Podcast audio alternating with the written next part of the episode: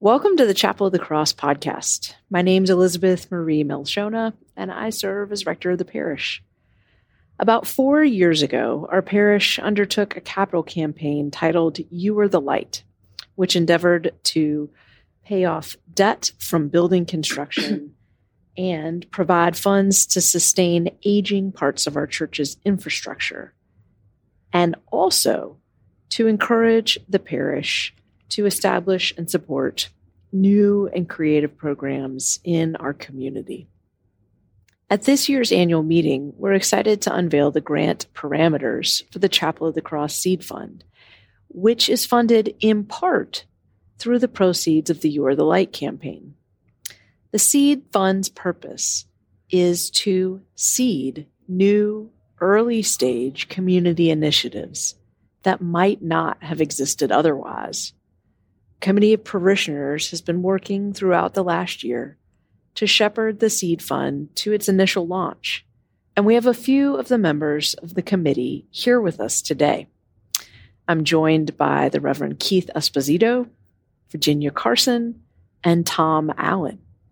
Welcome to the Chapel of the Cross podcast. Thank you. So, I wonder if one of y'all could tell us about the process that's gone on to bring the seed fund to this juncture, to this public launching point? It has been a great pleasure to be part of this effort. Um, it is deeply meaningful to me to work on our faith in the community and to be able to manifest our values and our commitment in the community. Our group is small because we are working through the challenge of starting a new venture and thinking through how we want to manifest this work in the community. But after a um, after considerable reflection and conversation, we think we're on a good path forward. Y'all have been meeting over a period of months. About correct? 18 months, Yeah. I think. Yeah, that's right. I think the first talk about this was at the end of 2022 when we kind of first brought together a group to think more about how best to use these funds. And then the current contingent has been meeting for another, I think, year on top of that. as the newest newcomer uh, on this committee, my wife and daughter and I sort of joined and rejoined the parish after a, a pandemic pause. And this has been a, a wonderful opportunity for me as a parishioner to both learn this and this parish as well as to engage in the broader community. And so, in thinking about the past year in particular of the discussions that we've had around trying to understand how a a fund like this uh, can truly make an impact in in the broader community while also leveraging the strengths and and talents of our existing parish community uh, has been both thrilling as well as uh, for me again as a newcomer educational and and and and really deeply meaningful. You know, one of the interesting features to me as we prepare to set out the the public parameters for the grant and make a call for proposals is that the initial dollars, the initial hundred thousand dollars allocated by the vestry was matched by an anonymous donor who brought another hundred thousand dollars to the table and said, I want to invest in the community in a way that I don't see happening, which really has this mindset of perhaps trying something that hasn't been tried before. Uh, being willing not, not to be frivolous with resources, but but to really try something that may or may not have standard measures of success. And so I wondered if y'all might um, talk a little bit about some of the the parameters that went into thinking about projects. What does that look like for folks? The notion of taking a chance Yeah. is um, very inspiring in a lot of ways. And if we are lucky and we do our job, I believe that actually there's more support that that will come from folks in the parish as these ideas bubble up. There is a challenge, however, in focusing on early money exclusively. And I've been thinking about this a lot. Many of the community groups that are doing terrific work are pretty much at their capacity, staff wise, particularly. So, to offer support for a new direction or something that hasn't been tried, that's not as easy as it might sound. I am hopeful, for example, that one or more small organizations might join together mm-hmm. to envision and suggest something that each individually might not be able to do. I, I don't know if that would happen, but if it did, that seems to be within the concept and and the opportunity that the seed fund provides. I resonate with the leanness of staffing and capacity comment. Sure. And attendant to that, also have that feeling of sometimes you see a problem in the community and you think, if we could just have X, then we could address it. And so hopefully these might be small morsels that will then grow and flourish as you were imagining, inviting collaboration, inviting other folks to bring their gifts and skills and resources alongside. Yeah. Definitely. And uh, one of the exciting things about the parameters, if you even want to call them that in this case, is that I, I, I think this committee doesn't have a preconceived notion of what the ideal project would look like or what what the the project that we hope to receive an application for will look like. In a lot of ways we're excited for that to be articulated by the broader community. And so going in with that flexibility and openness is something that I, I do think needs to be clearly communicated here on the the at the the onset of this that there yes there are parameters in that uh, we are looking to have uh, organizations or projects that are within the Episcopal Diocese of North Carolina. Yes, we have a preference for Orange County. You know, we will be distributing grants somewhere between twenty to forty thousand dollars per project.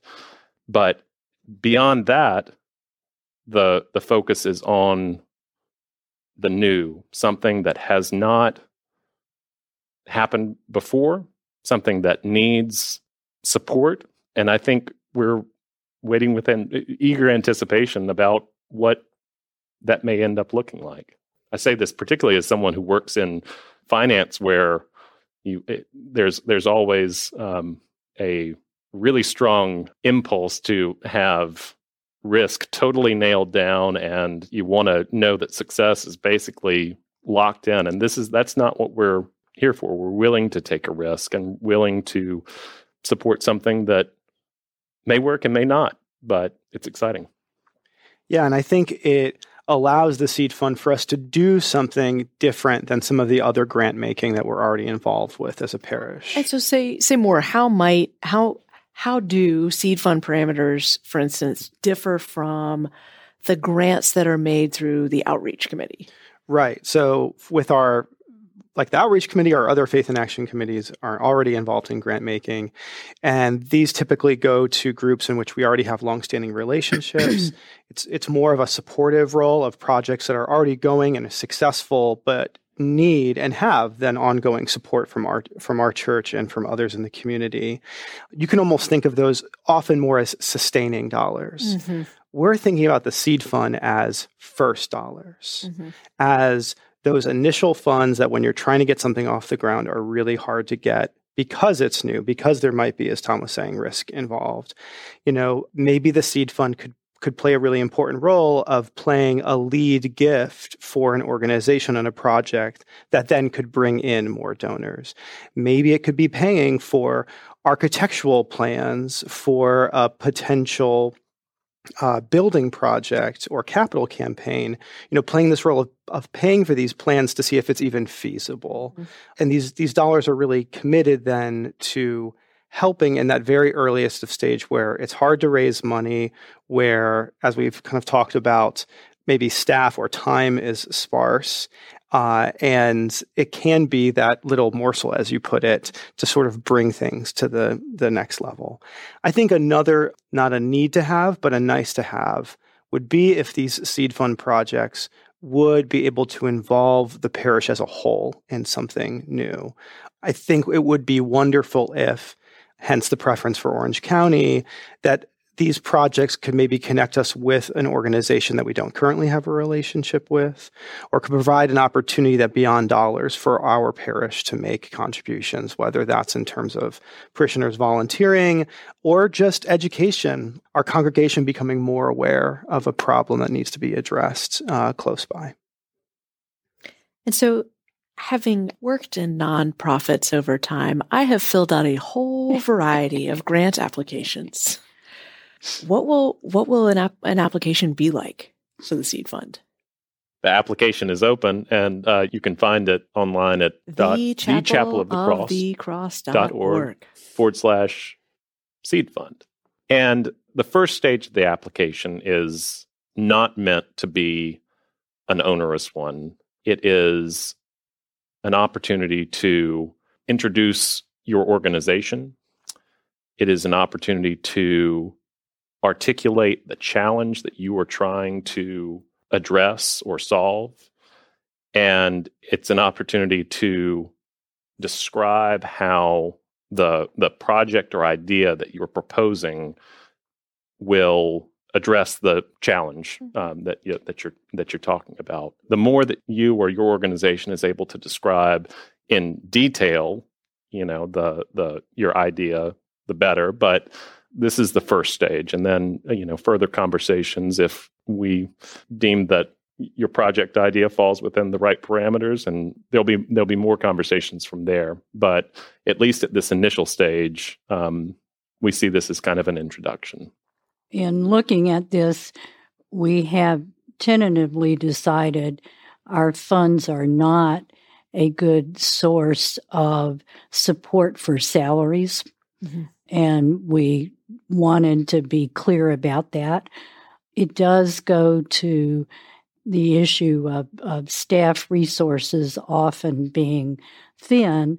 And as we talked through it, a, a little bit more streamlined initial application was meant to help smaller organizations at least get a start yes. with, without understanding that we're not going to be able to support personnel. Mm-hmm. Mm-hmm. And we are asking, at least for this sort of initial round, the application will always remain open, so apply at any time. But getting your applications in by April 10th uh, will allow us to award. We we plan our first um, projects. Our, we'll award our first funds by August of this year. Excellent. So, if you all could imagine three years from now or five years from now, sort of imagine yourself in the future looking back what what hopes do you have for the fund for relationships that develop? What do you imagine? Oh i'm full of imagination. I, I imagine a project or one or more in historically black neighborhoods where our church has not been quite as active as we might have and that through those projects, we come to know our neighbors better. We have opportunities to work together on things that our community values. I, I see no reason why that couldn't happen should we get some some interesting proposals in.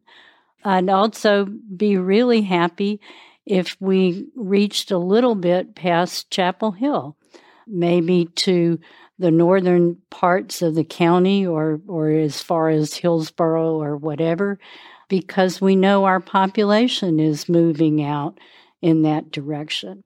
And that we have a sister faith group at Church of the Advocate. You know, maybe maybe there are projects that they know about that that would be suitable. Yeah, I wonder about.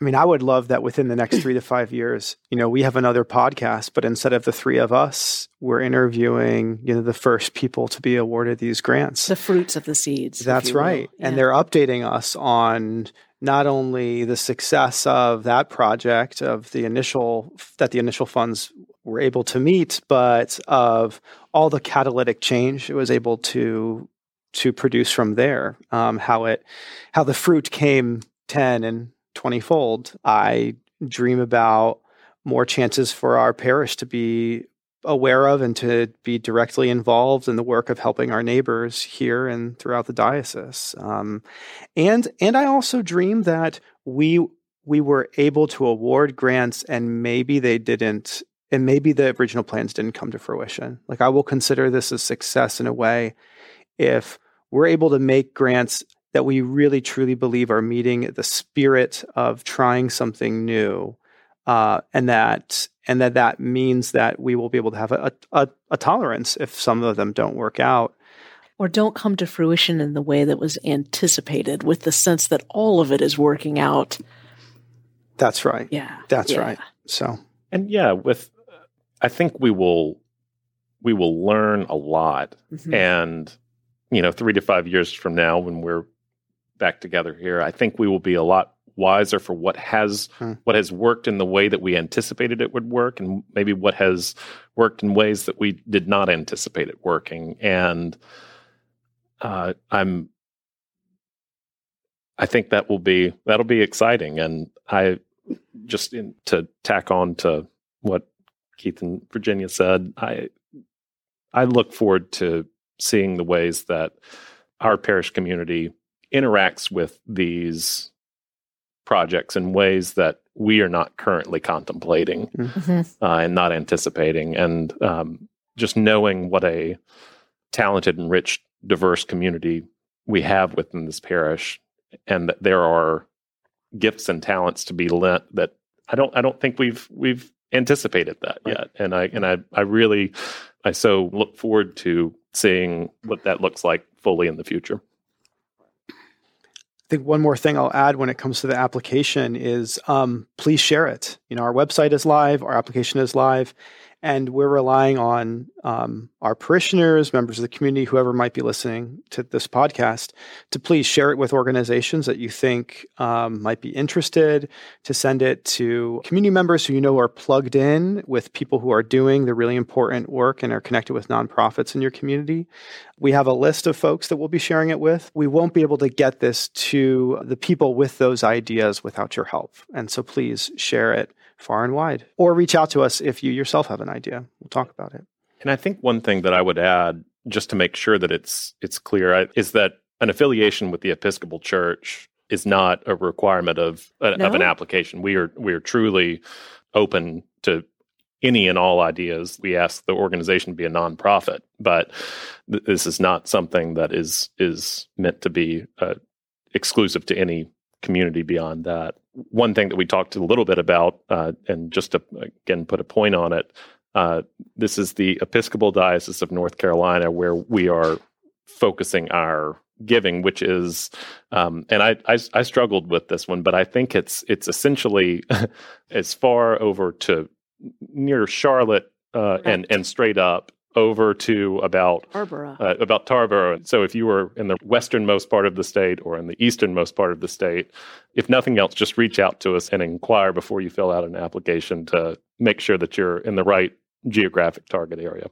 Could I add one thing that, for me at least, is sort of in the spirit of Lent? Yes. Mm-hmm. Um, and that is uh, just one bit of humility we're not the Ford Foundation, and and these are not going to be huge grants. No, Um, so while we have a lot of, of enthusiasm and great hopes for this, we also want to be at least a little bit realistic. And it, it goes in some ways with taking a chance, um, which I think is really good, but also being mindful that change is hard and and communities struggle to make even small steps forward.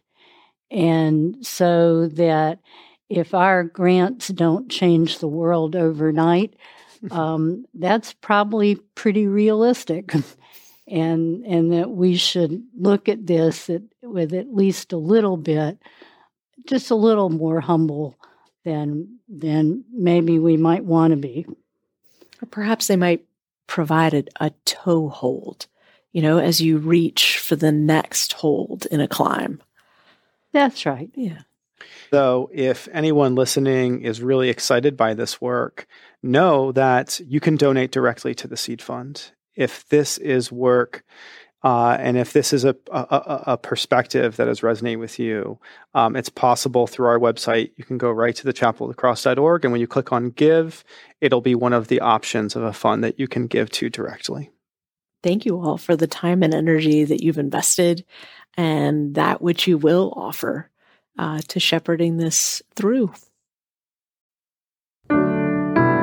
The Chapel of the Cross is an Episcopal church in the heart of Chapel Hill and the university community.